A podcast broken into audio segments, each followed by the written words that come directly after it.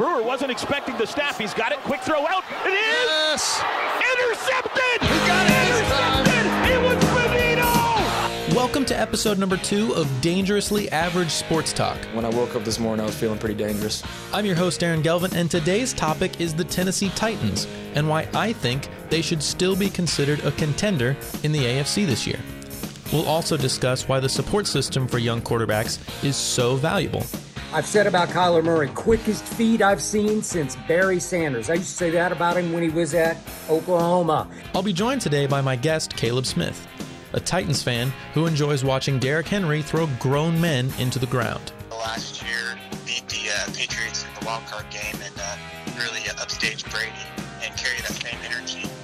And this year has really given the uh, Titans the edge that they need. All of that and more coming up on Dangerously Average Sports Talk.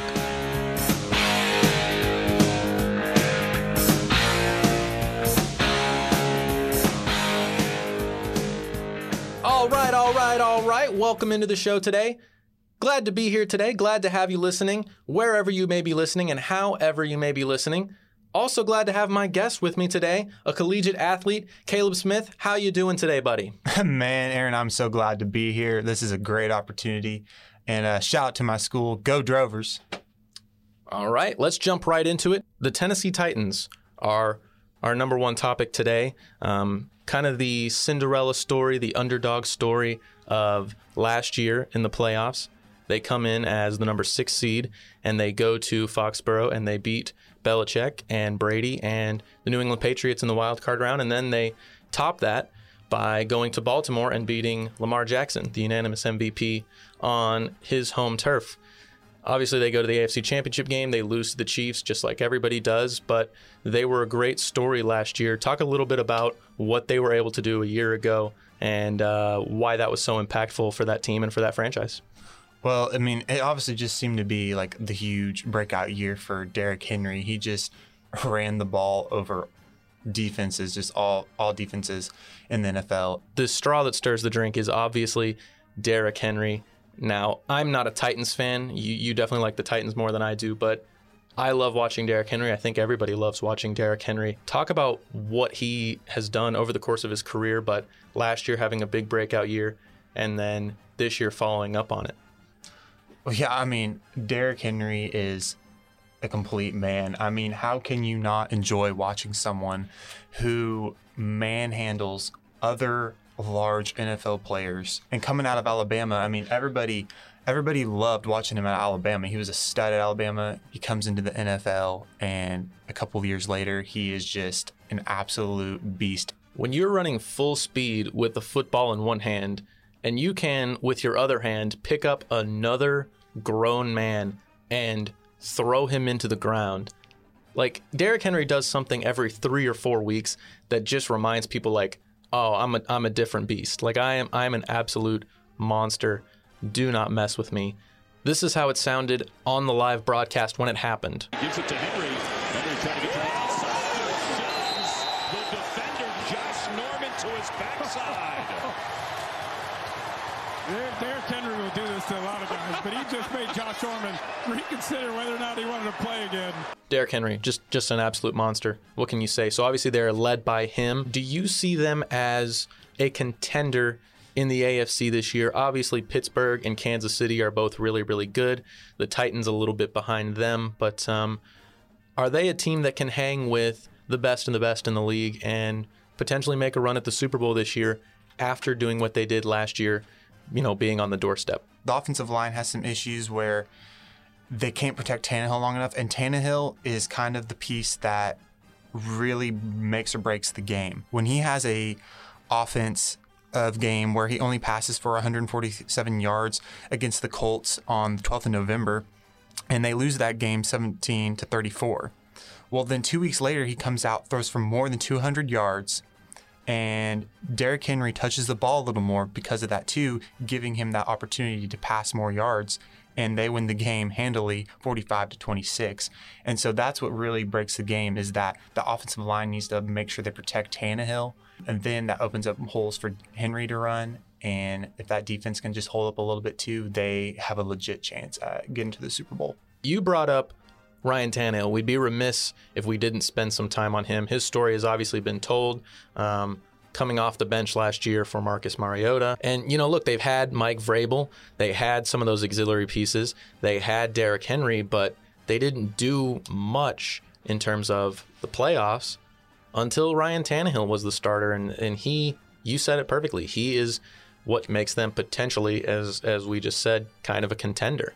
Um, your thoughts on Ryan Tannehill? I know you are a big, big fan and big supporter of his.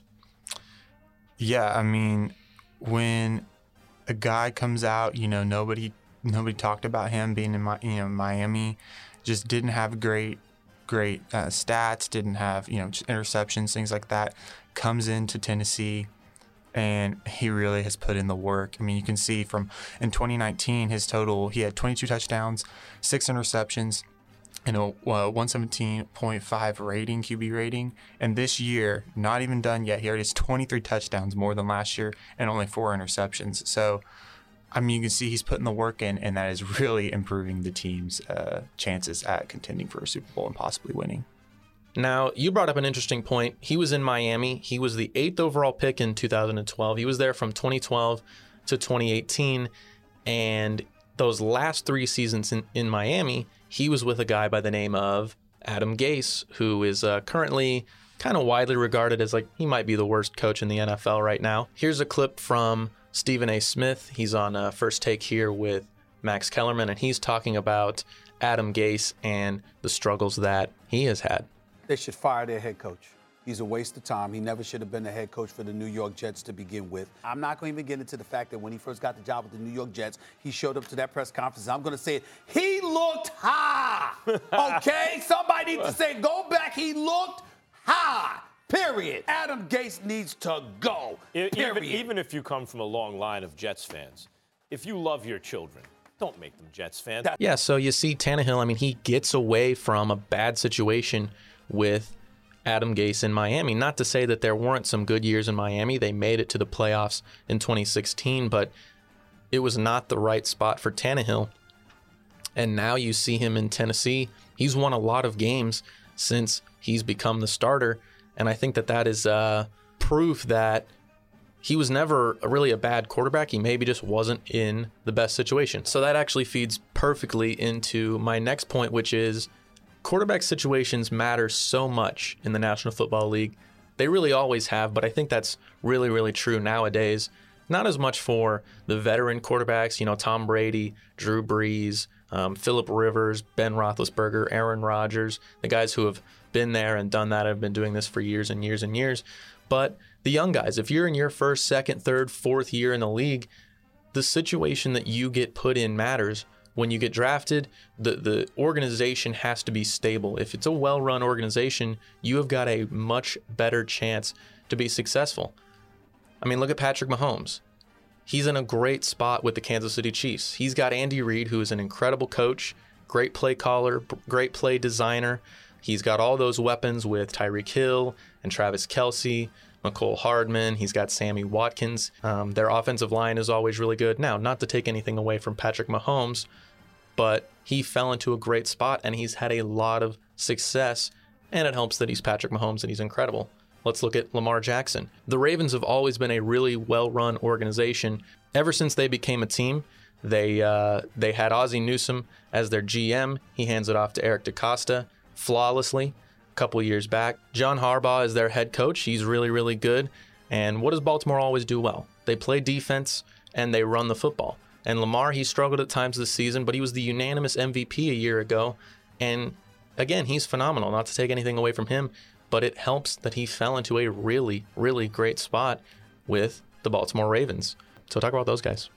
Yeah, so you know, I I got to, I watched Mahomes a lot when he was at Tech, and Cliff Kingsbury was there um, as his coach when he was there at Tech, and you know they just Texas Tech doesn't get a a whole bunch. They got some skill players on offense, but they don't have a great defense. And I mean, when he was at Tech, you could really see how he was still able to light up the offense, but as a team, they weren't really able to win games with him. Now he goes to the Chiefs, uh, gets drafted 10th in the draft, I believe, and comes in. And, you know, first year, you know, looked like there's some great potential. Andy Reid kind of learning how he play, how Mahomes plays. And, uh, man, that next year it was just like a rocket blasted off Mahomes and just the whole Andy Reid's offense. And they have a great defense there at the Chiefs and just the whole running, passing, balanced offense. And Mahomes, I mean, just throwing deep balls. I mean, everything Mahomes does. And then you got Lamar in Baltimore. I mean, Lamar, you know, not a great known for his great throwing skills, but last year, man, just just the rockets on his feet. I mean, the guy can be elusive, continue uh, extend plays, and when he does that, that's when he's the most dangerous and can throw that ball that you weren't expecting him to throw. And you mentioned Cliff Kingsbury. I love what Arizona did with betting on Kyler Murray, betting on Cliff Kingsbury, because remember, they drafted Josh Rosen the year before they drafted Kyler Murray. He didn't have a great rookie year, so they said, nope, we're going to dump this guy. We're going to go all in on this Kyler Murray, Cliff Kingsbury kind of college type offense that they both had so much success with in the college football world and, and they've brought it up here and it was a gamble and they bet big and, and it looks like it's worked so far. Uh, Kyler Murray's been phenomenal. Um, they they really sped up the curve with going, we're going to start this guy immediately. We're going to get a coach that runs an offense that he loves he hasn't really had to endure the growing pains that some other young quarterbacks have. Of course, I uh, I'm a big Murray fan. Uh, I love what he's doing down there in Arizona. Uh, you know, he, he got some great wide receiver pieces in Hopkins and Fitzgerald, and that is just a fun wide receiver duo that he gets to pass to. And what makes him so great is that because Arizona only has a few good pieces on the offensive line, I mean, their offensive line is breaking down every other play. Kyler is so elusive, can extend the play just almost unlike any other quarterback really can. And he is so fast on his feet, possibly faster than Lamar. You know, there's a little bit of debate there, but we won't get into that, I don't think, right now. Um, but, I mean, uh, Kyler is just such a great piece, and him with uh, Kingsbury being the coach. I mean, Kingsbury's got a great offensive mind. And I mean, if they can uh, get a few more pieces on uh, defense too, I mean, who knows what they'll be like in the future. Now let's kind of flip that coin. You know, we've talked about young quarterbacks that ended up in really good situations. Now some young quarterbacks that didn't necessarily end up in the best spot. I want to start with Deshaun Watson. You know, the Houston Texans have won some games. They've had a lot of success, not the playoff success of the Chiefs with Mahomes, but they've made the playoffs a couple of times. They made it to the divisional round last year. Um, but I really like Deshaun Watson. I think Deshaun Watson is incredible. Um, he's had to deal with a lot. He had to deal with Bill O'Brien, um, just frankly not being great at his job. Uh, just to put it bluntly, he traded away DeAndre Hopkins this season, and, and you watch what he's done this season with uh, Kyler Murray and the Arizona Cardinals. He didn't end up in the perfect situation, and he's so good that he's made it to the playoffs a few times with that team, and they've looked better definitely since firing Bill O'Brien early in the year. But um, I have a lot of respect for Deshaun Watson. I think that he is an incredible, incredible quarterback. Um, but he didn't end up in the best situation, and you haven't seen him have the postseason success that um, maybe you know if he goes to Kansas City instead of Mahomes, maybe he's he's had more success.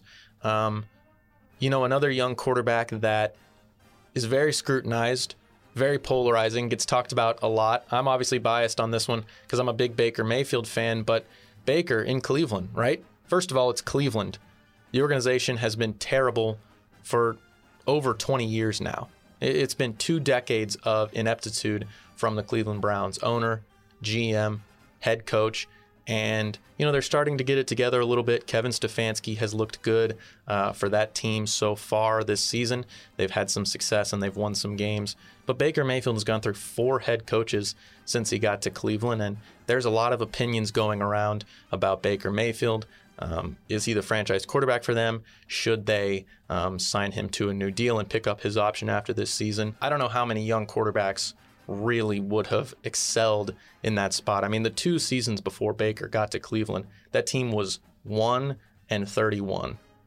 And they won seven games with him his rookie year, and they've already exceeded that this season. They're, they're playing really well. Um, not every game is pretty, but they run the ball and they ask Baker to make some big throws every now and then, and he'll miss some throws, but he'll also hit some some big time throws. So talk about obviously you and I um, have talked about Baker a lot over the years, watching him at Oklahoma, and now he's in year three in Cleveland. Uh, your opinion on Baker Mayfield might be a little bit different than mine, or might be a little bit different than most people's. Yeah, so I mean, obviously Baker isn't that you know that bad of a quarterback that I think everyone uh, says he is.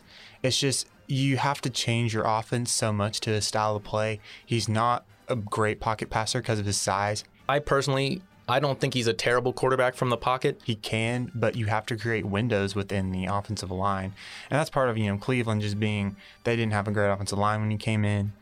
Uh, they've gotten a little bit better there with you know kind of creating that run uh, type offensive line, but you have to get Baker out of the pocket. Got to give him elusive, give him guys that they will adapt to his style of play, and coaches that will be able to kind of understand him a little bit more.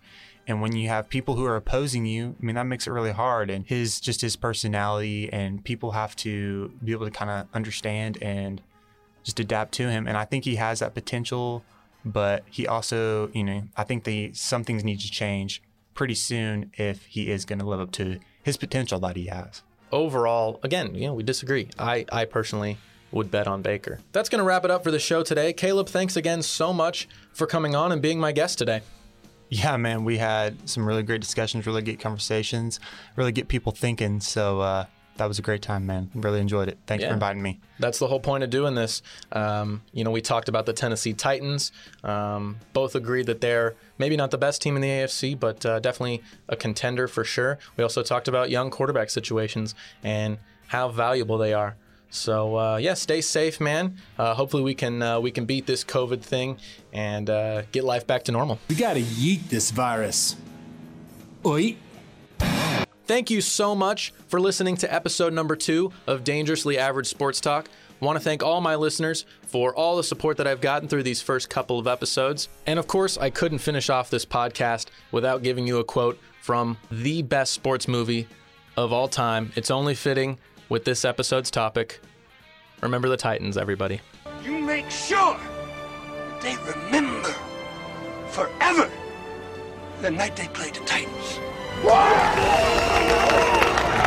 Leave no doubt.